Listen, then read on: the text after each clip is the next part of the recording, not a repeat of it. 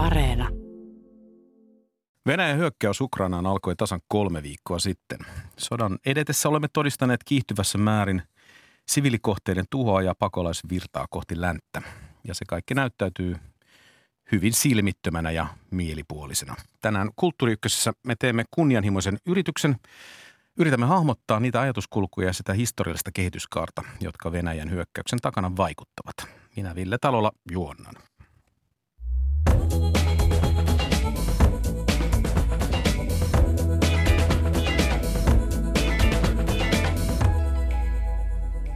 Aihe ei ole kaikkein riemukkaimmista päästä, mutta tervetuloa kuitenkin keskustelemaan ulkopoliittisen instituutin tutkijatohtori Veera Laine. Kiitos. Toimittaja pitkän linjan Ylen kirjanvaihtaja Justin Kruunval. Kiitos. Ja tervetuloa Venäjän ympäristöpolitiikan professori Veli-Pekka Tynkkynen Helsingin yliopistosta, Aleksanteri instituutista. Kiitos. Ja tervetuloa tietysti seuraamme kaikille teille kuulijoille. Teillä kaikilla on ammatillinen pitkä perspektiivi Venäjän asioihin. Kun sota nyt alkoi 24. päivä helmikuuta, niin minkä, minkälaisia tuntoja teidän mielessänne kävi? Kaikki tietysti järkytyimme, mutta mitä, mitä, mitä muuta te teidän sisällänne liikkui? Juha, äh, anteeksi Veli-Pekka. Joo, täytyy sanoa, että tota, totta kai meille, jotka ollaan seurattu Venäjää pitkään, niin tietyllä tavalla ei olisi pitänyt tulla yllätyksenä, kun katsoo kaiken sen vihanliatsonnan ja, ja jo nähdyn väkivallan, mutta silti se tuli kuitenkin yllätyksenä ja, ja kyllä mulla semmoinen ensimmäinen tunne oli, että, että niin kuin tämä täytyy olla hyvin pienen, pienen porukan päättämä asia. Ja, ja tota, nyt sitten tietysti mielenkiintoista, miten tästä eteenpäin juuri tämä kysymys, että miten Venäjän, Venäjän kansa tähän koko, koko niin kuin väkivalta ja sota ottaa, kansa, ö, ottaa kantaa, niin on tietysti – äärimmäisen tärkeä seurattava asia. Kärti. Mun ensimmäinen reaktioni silloin aamulla, kun satuin heräämään aikaisin ja katsoin, katsoin puhelimesta sen Putinin kauhean puheen, niin oli raivo. Siis mä olin aivan raivoissani. Samalla olin pettynyt ja, ja surullinen ja epätoivoinen läheisten ihmisten takia, mutta, mutta raivo oli kyllä päällimmäisenä. Että mi, mitä varten Putin tekee tätä? Oliko sulla taustalla sillä tavalla, että sä olit ajatellut, että, että tämä on mahdollista? Et olitko pitänyt sitä ikään kuin semmoisena mahdollisesti horisontissa siintävänä uhkana ennen tätä? Kyllä mä pidin sitä mahdollisena, mahdollisena mutta en todennäköisenä. Sen, sen myönnän, että mähän olen kuitenkin ollut myös siellä Itä-Ukrainan sodassa, joka alkoi jo kahdeksan vuotta sitten ja, ja olin nähnyt tämän kehityksen. Ö, maanantaina silloin kolme viikkoa sitten, kun oli tämä Venäjän turvallisuusneuvoston kokous, jossa Putin marssitti kaikki korkeat poliitikot kameran ja mikrofonin eteen ja kert- pakotti heitä kertomaan tai tukemaan häntä tässä näiden niin sanottujen kansantasavaltojen tunnustamisessa, niin, niin silloin ajattelin, että, että nyt tapahtuu, mutta en kuitenkaan silloinkaan päivällä vielä olettanut, että tulee näin iso sota, vaan ajattelin, että he ottavat haltuunsa nämä, nämä niin sanotut kansantasavallat, joista sitten niin kun Venäjän mukaan piti tulla itsenäisiä valtioita. Mutta sitten illalla, kun Putin piti sen pitkän todella niin kuin vihaisen ja, ja, ja häikäilemättömän puheensa, niin silloin jollakin tavalla niin kuin tajusin, että, että tästä, tästä alkaa nyt paha iso sota. Veera, Kierros täydyttyy sinulla. Kyllä nämä mullekin kuulostaa tutulta nämä tunnereaktiot, joita Chartin kuvailit, että, että ehkä ää, Venäjä-tutkijoiden ja venäläistenkin analyytikkojen puheissa aika pitkään oli se ajatus, että joo, tämä on yksi mahdollisuus, mutta ei, ei ollenkaan se todennäköisin. Että sitä ei voitu niin kuin etukäteen sulkea pois, että tämmöinen laajempi hyökkäys tulisi. Ja totta kai kun siitä oli tätä ää, Yhdysvaltojen tiedustelutietoa, niin ikään kuin se oli siellä tapetilla, mutta ei meistä – äm, ei, ei varmaan kukaan ajatellut, että näin kävisi ennen kuin niin kävi. Ja, ja siinä oli sen takia aika paljon myös semmoista niin kuin epäuskoa tässä järkytyksessä. Äm, Mutta toki ehkä sinänsä, just kun tätä nyt, ö, tätä tämmöistä uudelleen kalibrointia on tässä nyt kolme viikkoa tehty, niin, niin kyllä se vahvistuu niin kuin se ajatus, että, että jotenkin, että tietyllä tavalla tämä ajattelu tai se Venäjän politiikan suunta tähän, niin sehän meillä kyllä oli tiedossa, mutta me ei siksi ajateltu, että tämmöinen laajamittainen hyökkäys tapahtuisi, koska niin valtavia poliittisia riskejä Venäjän johto ei ollut ottanut niin kuin saadakseen näitä tämän tyyppisiä tavoitteita ajettua. Eli, eli joku tämmöinen niin kuin ristiriita si, siinä oli ja itse asiassa on kyllä yhä. Arpa on heitetty ja, ja, ja varmasti tämä, mitä sanot näistä riskeistä, mitä, mitä Venäjä on ottanut ja mitä Putin on ottanut, nehän on ennennäkemättömiä. Varmaan sekin vaikuttanut siihen, että tämä ennakkoon ikään kuin tämän tilanteen hahmottaminen tai ennustaminen on, on ollut vähän vaikeaa. Tämä sota on luonnollisesti herättänyt suunnattoman suuren ikään kuin ymmärryksen halun ja tiedon janon suomalaisissa. Miksi Venäjä toimii näin? Mistä tässä on kyse? Mikä on, mikä on se idea, mitä tässä toteutetaan? Ja meillä oli itse asiassa kutsuttuna tänne studioon valitettavasti ei päässyt Martti. Kari, jonka luento on, on levinnyt kulovalkean tavoin sosiaalisessa mediassa ja YouTubessa taisi olla yli miljoona käynnistystä siinä tänään, kun katsoin, että, että suomalaiset on tästä aiheesta ymmärrettävästi tosi kiinnostuneita.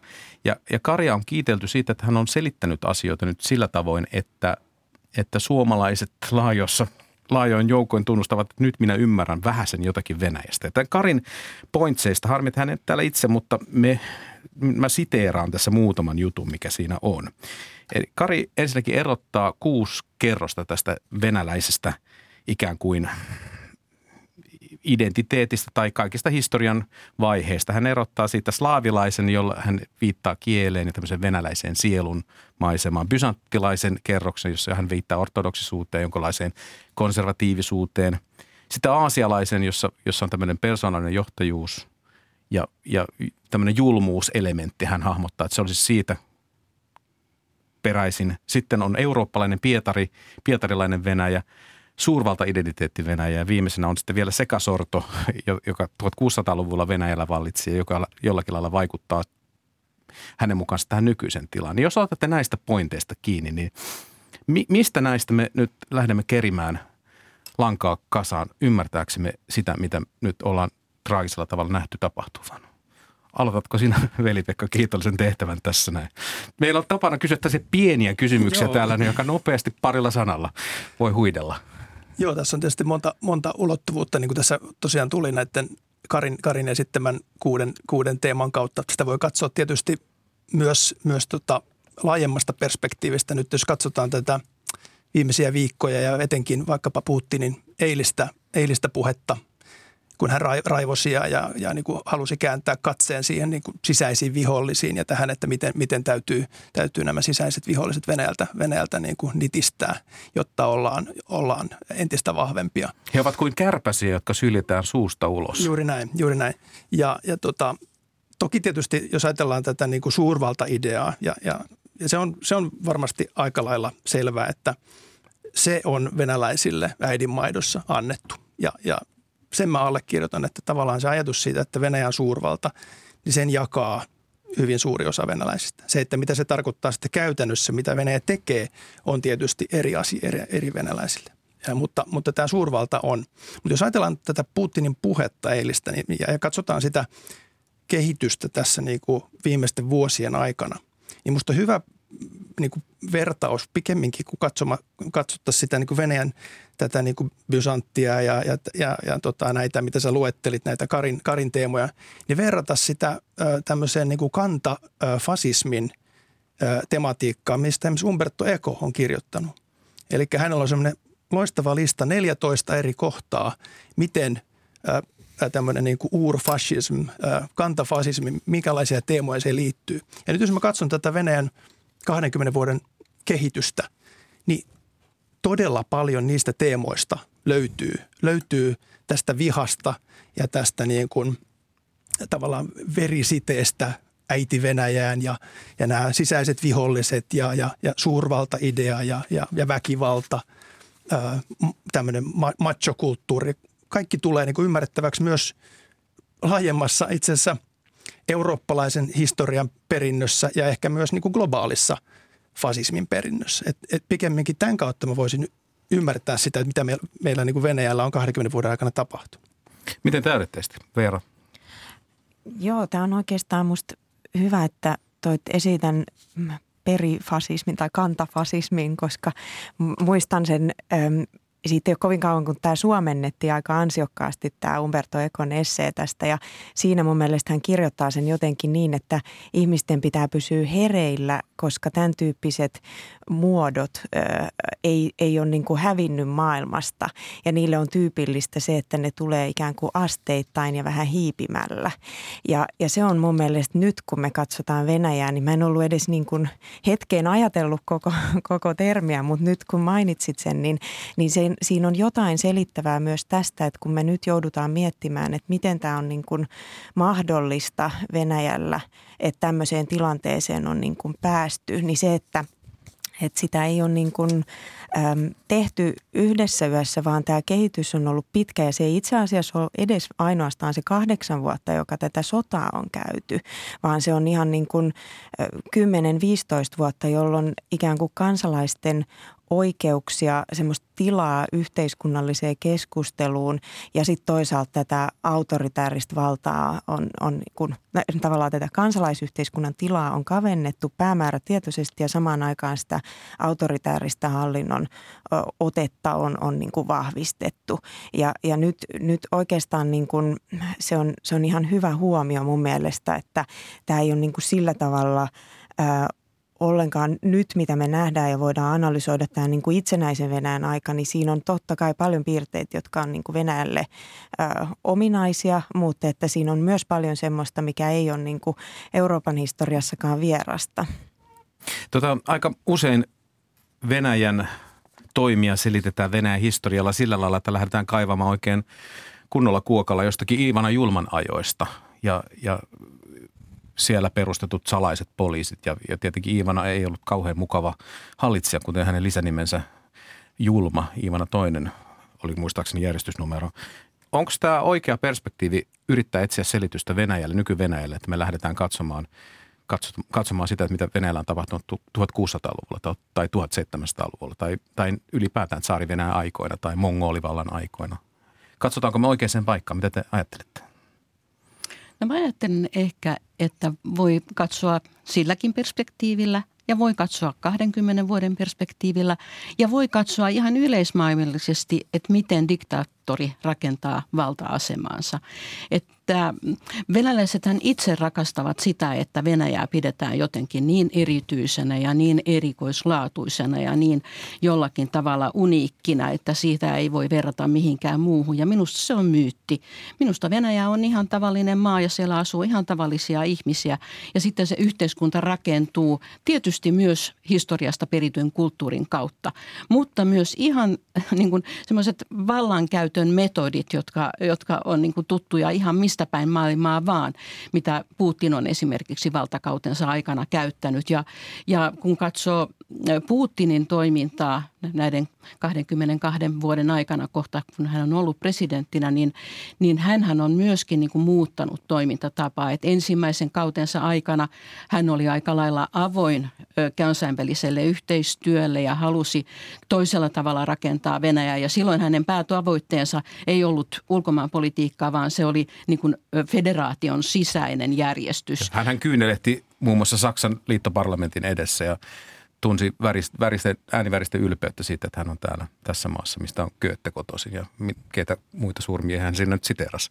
Se on eri Putin kuin tämä no Putinin... kär, kärpäisiä suusta syljeksivä Vladimir Putin, johon olemme saaneet nyt tutustua. Putinin kyyneleitä en ole koskaan hirveästi uskonut. Mutta hän oli kuitenkin, hänellä oli eri tavoite. Ja tämä suuri muutos tapahtui sitten vuonna 2011, jolloin, jolloin Dmitri Medvedev oli saanut leikkiä presidenttiä neljä vuotta.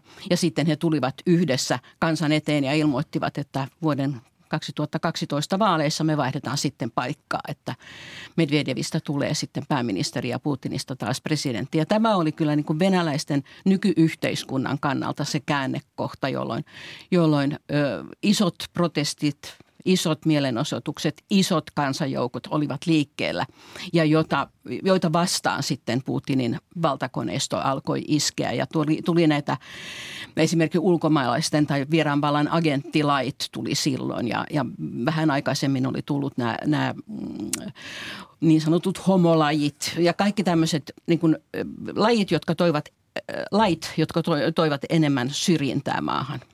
Mä tartun hei yhteen asian, kun sanoit, että sä saat, saat kohta jatkaa Vilpikka, mutta tota, sä sanoit, että venäläisille tämä tarina siitä, että te ette voi ymmärtää meitä, ja sanoit, että se on myytti. Viimeksi eilen Ylen haastattelussa huomasin, että venäläiskirjailija Viktor Jerofejev asuu Moskovassa, mutta viettää paljon aikaa Keski-Euroopassa, Ranskassa. Sanoi, että tämä on kuin kaksi eri planeettaa, kun hän, hän tulee lännestä ja menee itään. Ja, ja hän sanoi, että ei ole keskenäistä ymmärrystä. Lännen virhe on stereotyyppinen pinnallinen tulkinta siitä, mitä Venäjä on. No nyt mä ensinnäkin kysyn, että miten me nyt väistetään tässä keskustelussa se, että me ei olla stereotyyppisiä pinnallisia. Ja sitten toisekseen musta oli kiinnostava kuulla tuo, että se on myytti, koska itsekin olisin kysynyt, että onko tämä nyt vain sellainen selitys, seliseli selitys, että te ette ymmärrä meitä ja siksi me voidaan niin kuin tehdä mitä tahansa ja sitten sanoa, että no sä nyt vain ymmärrät, mitä tämä venäläinen mentaliteetti on. Sä olit sanomassa varmaan jotakin muuta, Veli-Pekka, mutta, Joo. mutta vastaa myös tämä. No mä, mä oon aika lailla samaa mieltä tässä mun, mun kollegoiden kanssa, että, että, että niin kuin se on myytti, siis siinä mielessä, että se on, se on myös taktinen tai strateginen tapa ää, ottaa etulointiasemia ja, ja, ja tota, toi, toimia maailmassa vedoten tähän, tähän, että Venäjä ei voi ymmärtää. Ja, ja jos ajatellaan sitä strategista kulttuuria, niin totta kai me, me katsotaan tätä Neuvostoliiton historiaa, me katsotaan Venäjän historiaa, niin kyllähän se tavallaan se, että, että juuri tämä, että, että niin kuin valehtelemalla saadaan ja peittelemällä asioita saadaan, saadaan – astelma näyttämään toiselta ja sitten toimitaankin ihan toisella tavalla. Tämä on, tämä on varmasti sillä taustalla. Mutta jos mä palaan tähän, niin kuin, mitä Cherstin kuvasi tätä, että 2011 oli käännekohta. Varmasti venäläisen kansalaisyhteiskunnan kannalta oli käännekohta, että sen jälkeen kaikki oli vaikeampaa niin kuin toteuttaa kansalaisyhteiskunnan tahtoa ja viedä asioita eteenpäin sitä kautta. Mutta kyllä mä niin kuin korostaisin sitä, että jos me katsotaan Putinin toimia ihan sieltä alusta, niin kyllähän se on ollut väkivaltaan nojaava – nojaava tota, tapa toimia. Ja, ja tota, se, miten tietysti sitten Venäjä on tätä niin kuin keskinäisriippuvuuden ja taloudellisen yhteistyön mantraa maailmalle kuvannut, niin joo, se, se varmasti oli niin kuin ulospäin puheessa va- vahvempi kuin mitä se on ollut viimeisen niin kuin kahdeksan vuoden aikana. Mutta taustalla on ollut semmoinen selkeä, selkeä tota niin kuin kiihtyvän väkivallan tota, tendenssi. Ja musta tosi tärkeää. Tietysti Venäjä tutkijana tämä on semmoinen tietynlainen peiliin katsomisen paikka nyt tässä, jos katsotaan sitä, että, että juuri tästä niin kuin uurfasismista tai, tai siitä varoittavia puheitahan meillä on ollut Venäjä-tutkimuksen piirissä jo pitkään. Jos me katsotaan äh, Alexander Duginin, joka on siis entinen sosiologian professori Moskovan valtion yliopistosta, hänen kirjaansa äh, Geopolitiikan perusteet, joka on siis 2000-luvun alkupuolelta. Ja, ja silloin kun katsotaan, että tutkijat meillä lännessä, jos katsovat, että hei katsotaan tosi vaarallista, mitä täällä puhutaan. Niin, jos me oltaisiin, oltaisiin tämän vision alla, niin tämä lähetys olisi RT-kanavalta kuunneltavissa, jos Duginia Duginin maailmankuvaa seurattaisiin. Aivan, että, mutta se, se pointti on, että, että, tota, että niin kuin lännessä me oltiin myös, että okei, ei, tämä on, tämä on marginaalinen. Tämä, tämä, tätä ei kannata nyt, kun ei sillä ole pääsyä Putinin lä, lä, läheisyyteen. Ja, ja me olimme väärässä. Ja, ja me olimme väärässä. Jos me katsotaan sitä, että mitä on tapahtunut tämän 20 vuoden aikana, niin sehän on kuin käsikirja. Se, mitä Dugin siellä ehdottaa 2000-luvun alussa, kaikki nämä niin kuin Euroopan hajottaminen, äärioikeiston tukeminen, vaaleihin vaikuttaminen, koko tämä hybridikenttä ja sitten vielä myös tämä niin kuin taloudellinen, taloudellinen vipuvarsi energian kautta. Kaikki on kirjoitettu siellä. Ja sitä ei uskottu edes vuoden 2014 jälkeen. Mun mielestä se on, siinä on niin kuin todellakin meillä Venäjän tutkijoilla niin kuin peiliin katsomisen paikka. Peera.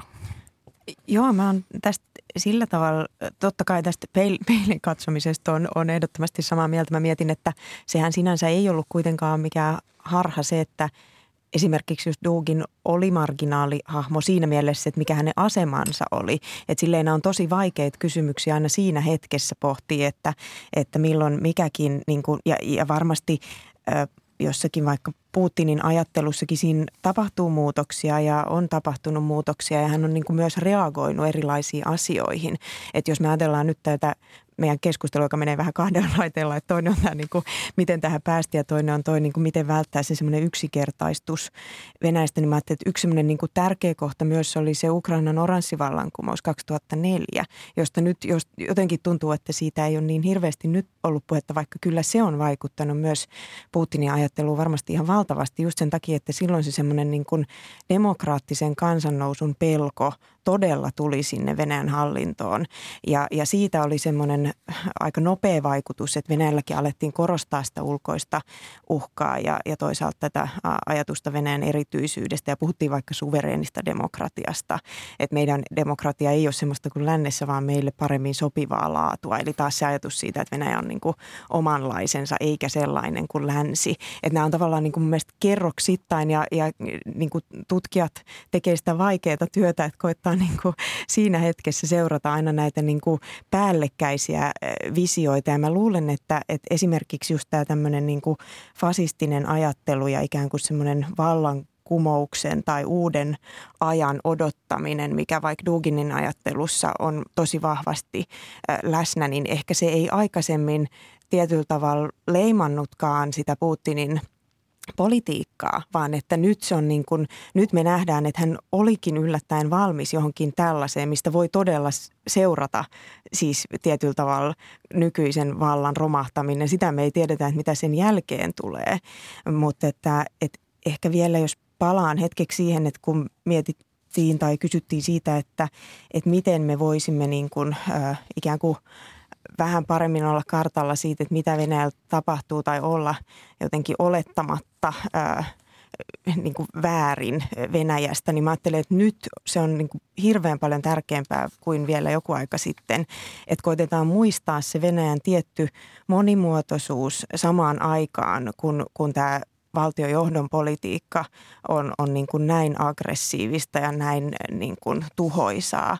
Eli ajatellaan, että Venäjän sisällä on kuitenkin hirveän monenlaisia ihmisiä, jotka ajattelee tosi monella eri tavalla ja, ja niin kuin nuorten ajatukset voi olla erilaisia kuin vanhempien ikä, ikäpolvien tai, tai niin kuin suurkaupungeissa eläviä ihmisten arki on ihan toisenlaista kuin vaikka jossain ihan maaseudulla tai, tai pikkukaupungeissa. Että tavallaan niin kuin kaikki se Venäjän monimuotoisuus olisi jollain tavalla musta ehkä hyvä pitää mielessä edes siellä jossain vähän taustalla, kun me puhutaan siitä, no esimerkiksi just tästä venäläisestä mentaliteetista, että semmoista mun mielestä yhtenäistä venäläistä identiteettiä tai mentaliteettia erityisesti nyt, niin ei, ei pitäisi mennä olettamaan.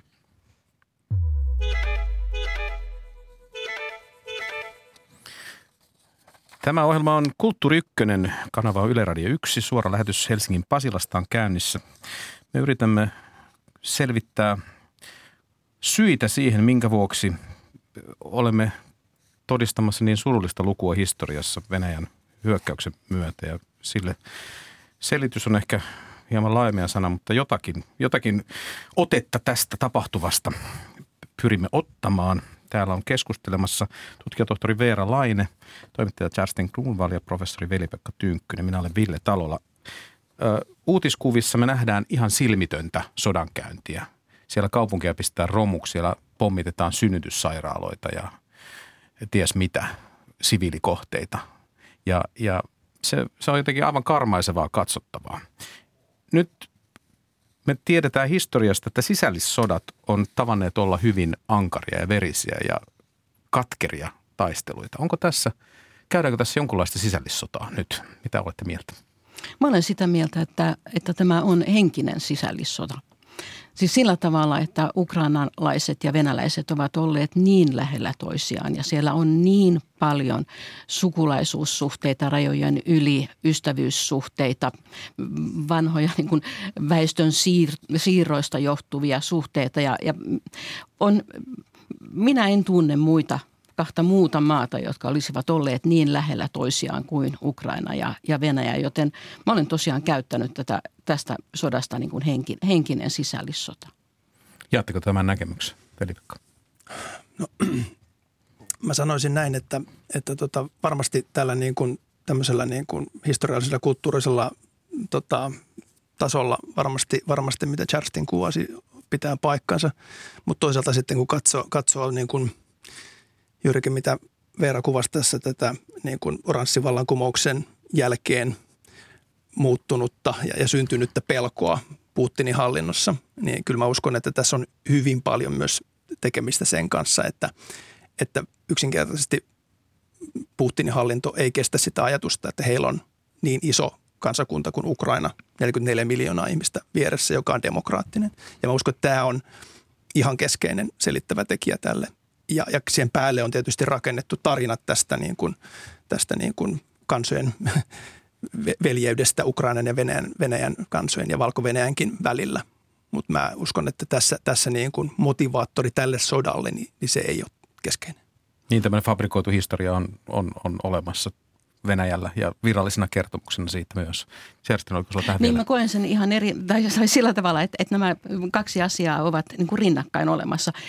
Ihmisten niin kuin yksinkertaisen tavallisten, niin sanottujen tavallisten ihmisten mielessä mä koen, että tämä on, tämä on henkinen sisällissota, varsinkin näille, näille sotilaille, jotka taistelevat toisiaan vastaan.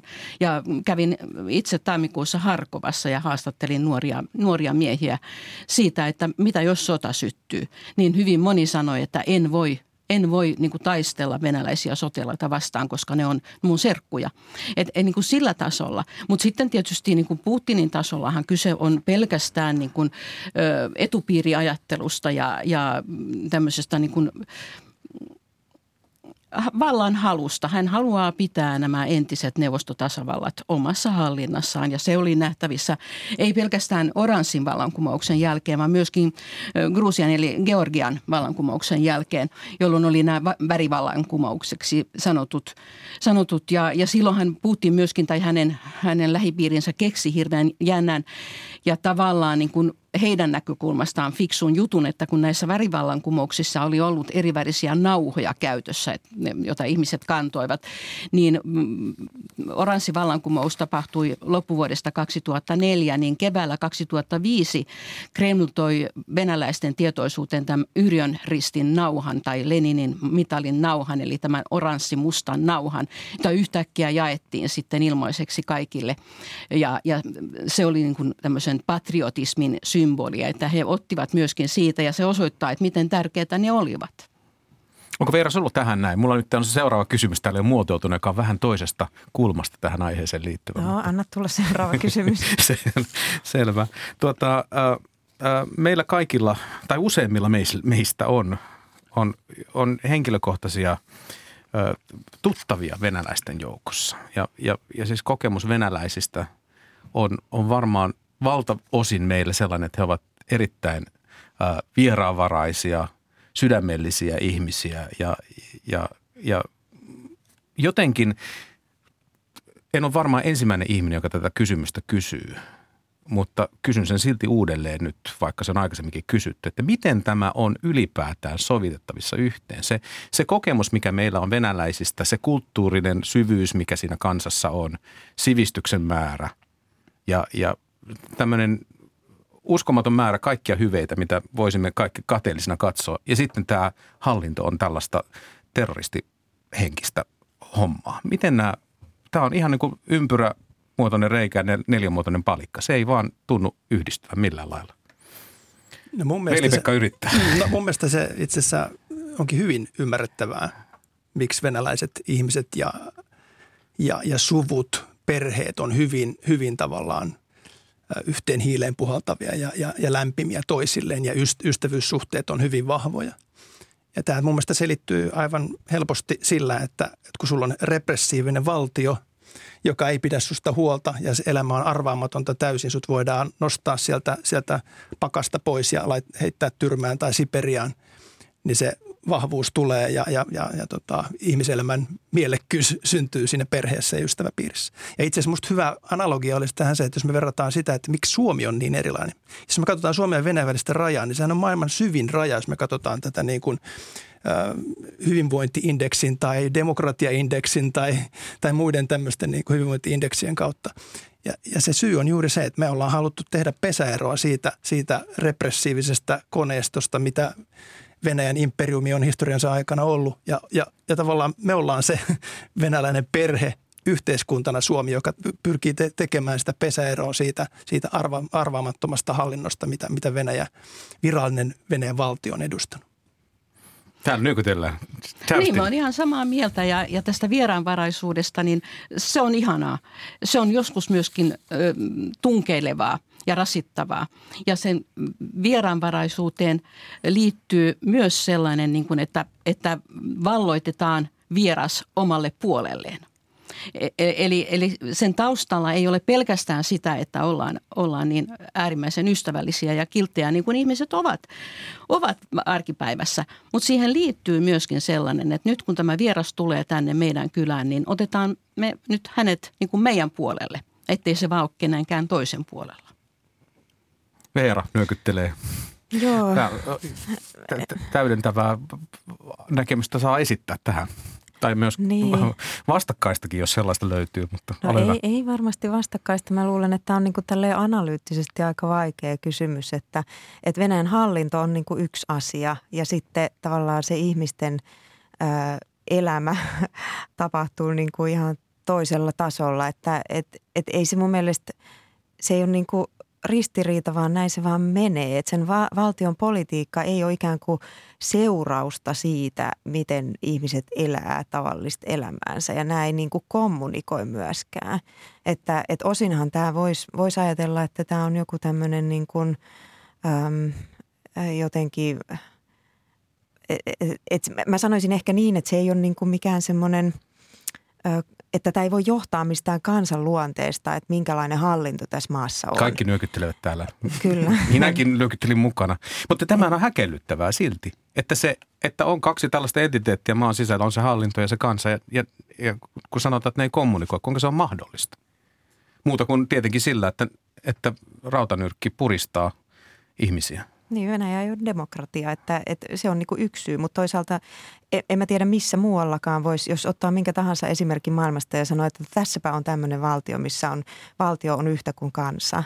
Niin kuin, että tavallaan tämä kysymys on musta vähän, vähän niin kuin sinänsä jo vaikea, vaikea vastata jo sen takia. Mä otan sen oman piikkiin tämän kysymyksen. Charsti.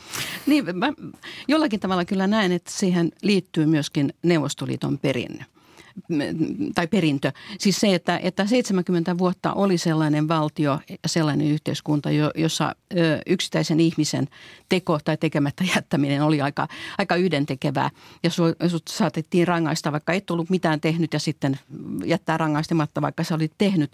Ja, ja minusta sen näkee hyvin tässä niin kuin suhtautumisessa verotukseen. Kun meillä Suomessa me maksamme veroja, me emme rakasta niitä, mutta me tiedämme kuitenkin, että kun maksamme verot, niin sitten saamme terveydenhoitoa tai kouluja tai teitä tai jotakin muuta. Mutta Venäjällä niin yleinen käsitys... Yleisradion. Hmm. Yleisradiokin, hmm. vaikka sillä on, niin. Tärkeysjärjestys, tärkeysjärjestys. Pyydän anteeksi. Freelancer-toimittaja täällä puhuu. Muistuttaa. no niin, anteeksi. Niin, no. mutta, mutta Venäjällä siis ensinnäkin ihmiset pyrkivät olemaan maksamatta veroja. Siellä on tasaveroitus 13 prosenttia kaikille. Ja kun kysytään ihmisiltä, miksi he maksavat veroja, niin yleinen vastaus on, että sitten he jättävät meidät rauhaan. Eli maksetaan siitä, että sitten valtanpitäjät jättävät rauhaan. Eikä oleteta myöskään sitä, että sillä rahalla saisi mitään, vaan kun mennään, viedään lapset kouluun, sinne viedään rahaa mukanaan. Kun mennään lääkärille, niin viedään ylimääräistä rahaa mukanaan. Ja kun eläkkeet nousee tai lapsilisä nousee, niin kiitetään Putinia, että onpa hän kiltti, kun hän siis vero antaa. toimii tietynlaisena suojelurahana tai semmoisella funktiossa, josta Semmoisena, joka pitää, pitää meidät niin kuin erossa erossa vallanpitäjistä? Hmm. No itse asiassa tämä on tosi mielenkiintoinen teema, minkä sä nostit esiin tämän verotuksen. Jos mä katson, ja mun mielestä tämä ei ole niin kuin Neuvostoliiton aikakauden tuotosta, vaan se on pide, pidemmän maan maantieteilijäkoulutuksesta ja katson, katson sitä, että miten luonnonvarat ehdollistaa tietynlaiseen politiikkaan. Ja jos me katsotaan Venäjän historiaa, niin, niin ää, pitkässä juoksussa itse asiassa Venäjän ää, talous on perustunut perifeerisiin – pistemäisiin luonnonvaroihin, josta valta on saanut riittävästi resursseja ylläpitää valtaa ja, ja kuria järjestystä. Ja siinä, siinä tilanteessa, että sä oot kiinnostunut siitä, että miten yksittäinen ihminen on verotettavissa. Ja mä oon ihan samaa mieltä, että tämä vero on tämmöinen, niin kuin, että kans, kansalaiset pidetään va- valtio irti, irti susta, kun sä maksat verot. Mutta myöskään valtio ei ollut kiinnostunut siitä, että oikeasti yksittäinen yksilö kylä, kaupunki olisi tuottoisa ja sitä kautta syntyisi verotuloja ja sitä kautta syntyisi vaurautta ja hyvinvointia, vaan se on, jos katsotaan tosiaan sitä pitkää historiallista jatkumoa, niin se on perustunut periferisiin luonnonvaroihin, jotka on irti yhteisöistä. Ja tänä päivänä se on öljy ja kaasu.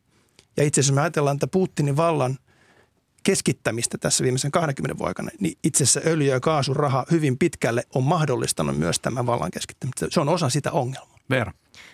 Joo, tämä on tosi kiinnostavaa, koska tässä on oikeastaan, tässäkin on niin monta kerrosta tähän, että minkä, minkä takia tavallaan kulttuurissa on tiettyjä piir, piirteitä niin kuin siellä on. Ja mulla tuli vaan tästä mieleen, että, että kyllähän se niin kuin yhteiskuntatieteellisestä näkökulmasta taas se, että Venäjä on niin kuin mitatustikin semmoinen niin sanotusti matalan luottamuksen yhteiskunta, jossa luottamus valtiollisiin yhte- instituutioihin on matalaa. Ja silloin mä ajattelen, että tämä oikeastaan yhdistää näitä kaikkia piirteitä, mitä tässä on puhuttu, niin kuin tavallaan monista resursseista lähtien ja, ja verotuksesta ja siitä vieraanvaraisuudesta, että jo, johonkin ikään kuin luotetaan, mutta se ei ole se valtio. Sitten yksi kysymys, mikä nousee nyt vielä itse asiassa mulla tästä Martti J. Karin luennosta, jonka olen niiden muiden miljoonan muun kanssa katsonut, niin on tietynlainen tämmöinen väite venäläistä puheenparresta. Hänellä on siinä keskeisenä elementtinä tämmöinen venäläiset puhuu taktista totuutta. No me ikään kuin nähtiin sitä esimerkki, kun kirkkain silmiin sanottiin, että meillä ei ole mitään aikomustakaan hyökätä Ukrainaa. Ja seuraavana päivänä Iskanderit iskeytyvät Ukrainan maaperään. Ja tämä oli esimerkki Karin tässä, tässä luennossa, että, että puhutaan sitä, mitä tarvii puhua ja, ja – ei sillä ole niin väliä sillä, että onko se totta tai tehdäänkö me niin oikein. Niin onko tämä jonkunlainen piirre, joka meidän täytyisi venäläisten kohdalla nyt huomioida? He, he operoivat erilaisilla totuuskäsityksillä, vai onko tämä jollakin lailla vähän killiin katsottu asia kuitenkin. Mitä te olette mieltä? Koska tuntuisi siltä, että, tämä, että voiko tämä nyt yksin venäläisten vika olla se, että puhutaan vähän mitä sattuu aina välillä? Niin Olipas mä... vaikea kysymys, mutta, on. mutta onneksi on fiksuja vieraita. Antakaa, antakaa panoksenne tähän. Mä jotenkin koen, että, että ehkä tämäkin on, on niin kuin, äh, diktaattorin tapa puhua – että diktaattori, joka ei ole kenellekään niin kuin vastuussa, että kukaan ei, ei niin kuin kyseenalaista hänen puhettaan, niin hän voi sanoa mitä vaan. Putin sanoi, kun kaikki näemme, olimme paikan päällä Krimillä ja näemme, että siellä on venäläisiä sotilaita, mutta heillä ei ollut mitään tunnuksia, niin, niin me länsimaiset niin kuin emme voineet sanoa ääneen, että nämä on venäläisiä sotilaita. Me tiesimme, että ne oli ja Putin väitti, että niitä ei ole. Jälkeenpäin hän on kertonut, että kyllä ne nyt meidän poikia oli.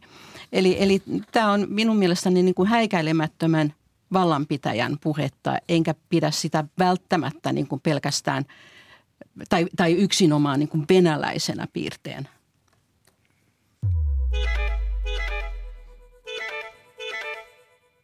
Arvoisat kuulijat, tämä ohjelma on Kulttuuri Ykkönen ja kanava, jota kuuntelette, on Yle Radio 1. Keskustelemme tänään. Keskustelemme aiheena tänään on yritys ymmärtää, minkälaista vallankäytön kulttuurista ja historiallisesta kehityskulusta on seurauksena sota Ukrainassa. Keskustelemassa ovat tutkijatohtori Veera Laine ulkopoliittisesta instituutista, pitkäaikainen Venäjän kirjeenvaihtaja Charlestin Kruunval sekä Aleksander Instituutin professori Venäjän ympäristöasioiden professori Veli-Pekka Tynkkynen. Minä olen Ville Talola kun sotien syytä yleisesti historiassa pohditaan, niin ideat ja arvot ovat läsnä. Tässä sodassa on paljon tunnetta ja paljon sellaista ideologista latausta, mikä siinä on läsnä. Eh, tässä on puhuttu, että tai venäläiset äänenpainot, Putinin äänenpainot, että palautetaan kuuliaiseksi tämä kansa nyt sieltä, että lähtevät näiltä harharetkiltään pois. Mutta siis sodissa taistellaan myös resursseista aina. Mitä muuta tässä sodassa on kuin tämä Putinin ideologinen pauhu venäläisten, venäläisten, yhdistä, venäläisten kansojen yhdistämistä ja veljeyden palauttamista. Keinot ovat varsin omituiset, mutta tämä on se retoriikka. Mitä muuta tässä on?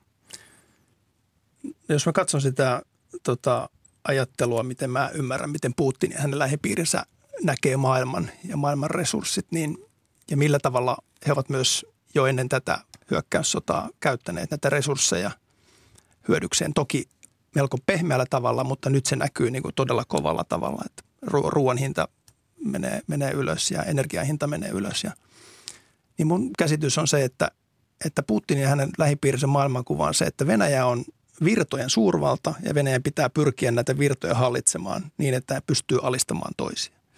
Ja me ollaan tietysti paljon puhuttu energia, energiakuvioista, miten Eurooppaa nyt näkee, että on kroonisesti riippuvaisia Venäjän energiasta. Me, me pyristellään siitä eroon, kun Venäjä käy tätä, tätä murhaavaa sotaa Ukrainassa. Mutta se on itse asiassa monen muunkin. Ja varmasti se, että keskeinen motivaattori, miksi Ukraina nyt hyökättiin, on se, että, että pelko siitä vallankumouksesta, demokratiasta ja, ja uhka Putinin hallinnolle itselleen. Mutta osa tätä varmasti tätä niin kuin motiivia käydä tämmöistä sotaa on se, että halutaan myös näyttää maailmalle, että katsokaa, me olemme maailman suurin valtio, meillä on maailman suurimmat luonnonvarat, tämä sama tarina Neuvostoliiton ajalta. Ja katsokaa, miten me hallitsemme teitä. Eli tavallaan se on myös näpäytys tai tämmöinen osoitus lännelle, että hei katsokaa miten riippuvaisia te olette meistä. No nyt länsi pyristelee sitä eroa ja pyrkii rakentamaan omia, omia virtoja ja verkostoja, jotta, jotta tota, tästä, tästä riippuvuudesta pääsen eroon. Mutta tämä on mun mielestä niin kuin yksi tekijä. Ja, ja toinen tekijä, mikä tietysti liittyy on tässä, että jos me katsotaan nyt tätä ilmastonmuutostematiikkaa, joka on tietysti meillä on ilmastohätätila käsillä, niin on aika selvää, että se on nyt pudonnut agendalta pois. Ja, ja tämähän sopii fossiilienergian nojaavalle Putinille täydellisesti.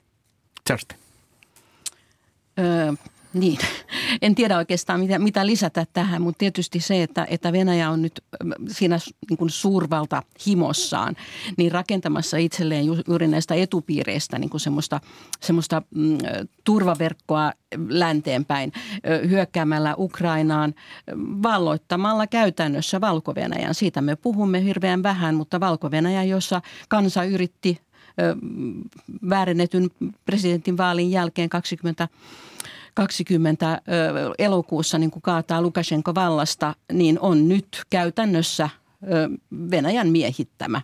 Ja sitten me tulemme jossakin vaiheessa, jos Putin saa jatkaa virassaan, näkemään kamppailun arktisesta alueesta – heti kun, kun jäät sulaavat ja, ja tämä laivaväylä avataan, niin, niin se on äärimmäisen voimakkaasti agendalla. Ja, ja jo mm, kolme vuotta sitten ö, ulkoministeri Sergei Lavrov sanoi erässä tilaisuudessa, että hän haluaa puhua arktisen alueen maiden kanssa sotilaspoliittisista asioista. Hänelle ei koskaan pääse asetta, tai asettamaan kysymyksiä, niin en saa, saanut koskaan tietää, mitä hän sillä tarkoitti, mutta tämän hän sanoi. Veera. Niin, ehkä mitä tässä nyt voin omasta puolestani jotenkin tuoda tähän keskusteluun on se semmoinen tietyllä tavalla muistutus, mitä, mitä nyt mun mielestä kyllä ö, näkyykin on se, että, että on myös tämmöinen niin kuin, ö, so, sota on Ukrainassa ja Ukrainasta, mutta Putinille tämä on myös ikään kuin sitä län, osa sitä lännen vastaista ää, ajattelua ja toimintaa. Eli siinä on niin kuin se laajempi kehys hänellä niin kuin näissä puheissa ollut ja pitkään. Ja tämähän osin tietysti kytkeytyy siihen, mitä muun muassa Veli-Pekka sanoi aikaisemmin näistä luonnonvaroista ja resursseista. Eli se ajatus siitä, että Venäjä olisi uhan alla. Ja siihenkin kuuluu se, että joku yrittää havitella Venäjän nimenomaan laajoja voimavaroja, oli ne sitten mitä, mitä hyvänsä. Mutta tässä on niin kuin – just jos ajattelee tätä ideologista puolta, niin osa siitä on just perustuu tälle ajatukselle, että, että Venäjä ikään kuin edustaisi semmoisia arvoja, jotka on, on lännelle täysin vastakkaisia. Ja tätä ajatusta on siellä kultivoitu jo jonkun aikaa siis niin kuin hallinnon ja johdon parissa. Ja se niin kuin osittain selittää myös sitä, että minkä takia Ukrainasta Putinkin tuntuu olevan niin kuin henkilökohtaisesti loukkaantunut.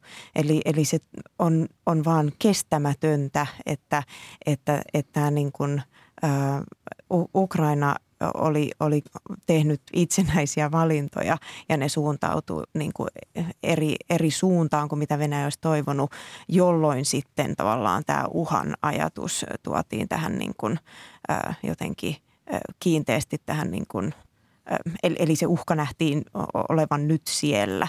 Että jotenkin tämä, tässä, tässä on kyllä niin kuin monta kerrosta ja kyllä nämä niin kuin tietyllä tavalla mun mielestä liittyy toisiinsa. Jos mä yhden ajatuksen tuosta Veera poimin, jos mä kuulin oikein tai ymmärsin oikein, niin Jollakin lailla tässä Ukrainan sodassa, tässä moukaroinnissa näkyy myös Putinin suhde länteen. Että, että jokin tässä aggressiossa kertoo siitä, kuinka syvästi hän on katkera tai vihainen tai raivoissaan lännelle ja, ja, ja se on osa tätä. Sinä ainakin nyökyttelet, Ripekka. Ju, ilman muuta on. on, on. Ja, ja tietysti täytyy mennä historiassa taaksepäin sinne, sinne niin kuin 80-luvun lopun Dresdeniin, missä, missä Putin, Putin katsoi, kun neuvostoimperiumi hajoaa ja, ja polttaa siellä tota, KGBn papereita, papereita ettei jää, jää väärin käsiin. Ja, ja semmoinen kat, niin kuin syvä katkeruus siitä, että, että, niin kuin, että se, että neuvostoimperiumi hajos on täysin lännen syytä ja lännen ta, niin kuin tahallinen strategia. Joo, kyllä varmasti Yhdysvalloilla oli, oli ajatus se, että, että heikennetään Neuvostoliittoa, mutta mä en usko, että kenelläkään esimerkiksi Euroopassa oli semmoista niin kuin ajatusta, että, että niin kuin, muuta kuin se, että nämä kansat tietysti, jotka haluaa päästä itsenäiseksi, Balti, Baltiat ja muut, niin sitä tuettiin, mutta ajatusta, että haluaisi joku nujertaa Venäjän niin kuin johonkin maanrakoon, niin eihän semmoista ajatusta ollut lännessä. Päinvastoin heti 90-luvulta alettiin rakentamaan sitä kumppanuutta ja, ja niin kuin Yhdysvallasta lennetettiin tota, tota, näitä tota, talous, talousguruja sinne, sinne kertomaan, että miten voidaan Venäjän talous niin kuin jälleen käynnistää.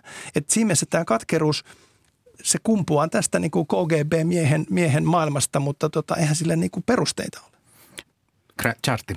Ehkä myös juuri se, kun puhuit, että Putin istui Dresdenissä, niin se äh, niin kuin näkökulma jäi häneltä puuttumaan – että mitä tapahtui Neuvostoliiton sisällä.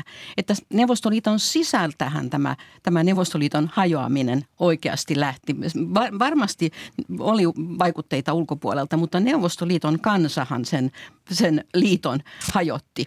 Mutta sitä hän ei nähnyt, koska hän, hän istui Dresdenissä, hän luki KGBn ja ulkoministeriön ja keden papereita hän nyt lukikaan, mutta hän ei nähnyt sitä koskaan semmoisena niin kansalaisten mielipiteen ilmaisuna. Mun mielestä tämä on tosi tärkeä näkökulma ja arvokas sinänsä, että tänä päivänäkään Putinhan ei ymmärrä, että Venäjällä on ihmisiä, jotka toivoo Venäjästä demokraattista. Eli hän ihan aidosti tuntuu ajattelevan, että, että tämä on ulkopuolelta tuotu uhka – Venäjälle. Eli, eli puhuu tästä viidennestä kolonnasta ja näistä ulkomaisista agenteista. Eli mun mielestä tässä ollaan nyt niin kuin, eh, että tämä on tavallaan voi, voi olla niin kuin, mehän ei tiedetä mitä Putin mistäkin oikeasti ajattelee, mutta näinhän tuntuu toimivan. Missään ei ole mitään mieltä, jos ei, jos ei asioista kerää itselleen kokemusperäistä opetusta. Mikä tässä on suurin opetus, mikä, mikä meidän täytyy nyt oppia ja tietää, kun me katsotaan tätä tapahtumaa? Mitä sanoisit, Veli-Pekka? No mä tietysti, kun olen seurannut tätä energia- ja ilmastomaailmaa tarkkaan, niin toki se sinisilmäisyys ja se ajatus Euroopassa ja lännessä, että tässä ollaan kauhean keskinään riippuvaisia, niin se täytyy rakentaa täysin uusiksi. Se on, se on selvä. Ja, ja niin kuin katsoa sitä, mitä oikeasti Venäjä tekee, ei vaan mitä se puhuu. Että tässä puhutte oikeasti tästä tavallaan tästä kaksoispuheesta Venäjän ja, ja tavallaan siitä valehtelun kulttuurista, niin kyllähän tämä niin kuin ilmiselvästi on ollut nähtävissä se, mitä niin kuin Putinin regiimi rakentaa todellisuutta Venäjän sisällä, niin se puhe lännen suuntaan on ollut aivan toista.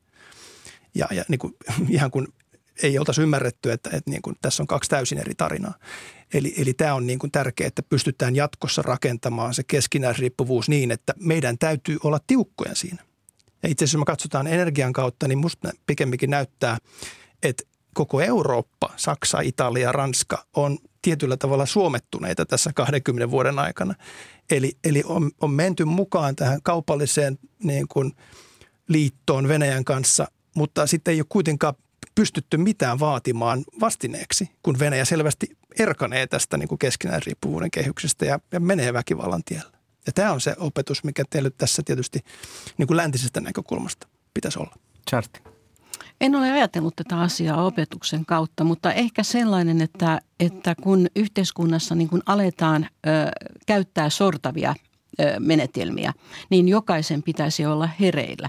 Eikä niin kuin Venäjällä, jossa, jossa suuri aidosti välinpitämätön kansa on niin kuin antanut tämän kehityksen mennä yhä yhä diktatorisemmaksi, yhä, yhä sortavammaksi, niin se on minusta sellainen, jossa, jossa niin kuin demokratian, niin kuin de, demokraattisten voimien hereilläolo on hirveän tärkeää. Ja sitten ehkä sellainen opetus, että, että meidän ei pidä koskaan uskoa, että tämmöiset aivan kamalat, hirveät, painajaismaiset tapahtumat tapahtuvat vain meiltä jostakin, jossakin kaukana, vaan sota voi tapahtua myöskin ihan meidän lähellämme vaikea lisätä oikeastaan kumpaakaan mitään. Mä oon samaa mieltä tästä, että, että kyllä tämä e-, energiariippuvuus, varmaan jos, jos tarinalla on joku opetus, niin se on kyllä just nimenomaan tämä. Mutta, mutta tietysti se toi ikään kuin demokratian ja sananvapauden ja ajattelun vapauden ja yhteiskunnallisen vapauden puolustaminen, niin kyllä ei vain meillä, vaan myös muualla, niin kyllä se on, se on niin kuin tästä eteenpäin varmaan vielä vielä tärkeämpää.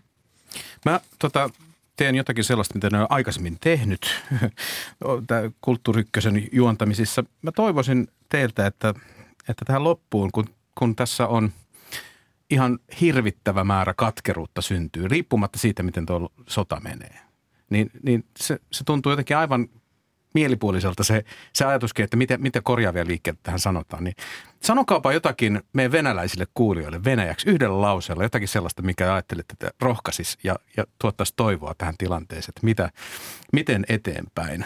Jokaisella on lause aika. Россияне, верите на себя, вы можете изменять ваше будущее. Черсти.